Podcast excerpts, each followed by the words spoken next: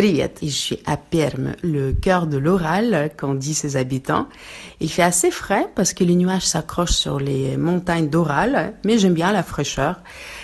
Euh, le voyage de 32 nuits entre Moscou et Perm s'est bien passé, même si j'ai oublié d'enregistrer mon billet électronique. Du coup, la, les directrices de, du train est venue me voir, mais tout va bien, c'était réglé. À Perm, j'ai contacté Artyom par Instagram. C'est un photographe. En fait, j'ai mis hashtag euh, Perm et je suis mon intuition. J'ai aimé ses photos. Et Artyom et Maxime venus me chercher à la gare. Ils nous ont montré euh, leur ville.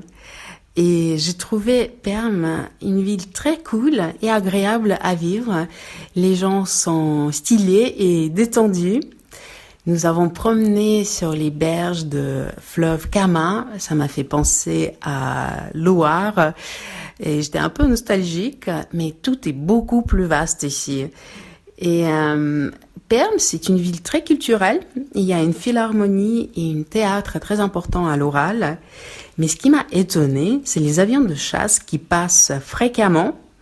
Et en fait, Arthur m'a expliqué qu'il y a une base militaire très importante, ainsi que les usines très importantes pour euh, l'économie russe et pour l'armée russe. Et pendant la euh, guerre froide, c'était une ville importante.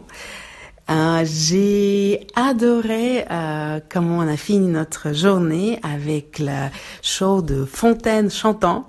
C'est un peu comme à Versailles, sauf que c'était sur une grande place ouverte à tout le monde, les jeux de lumière, des fontaines avec une belle musique.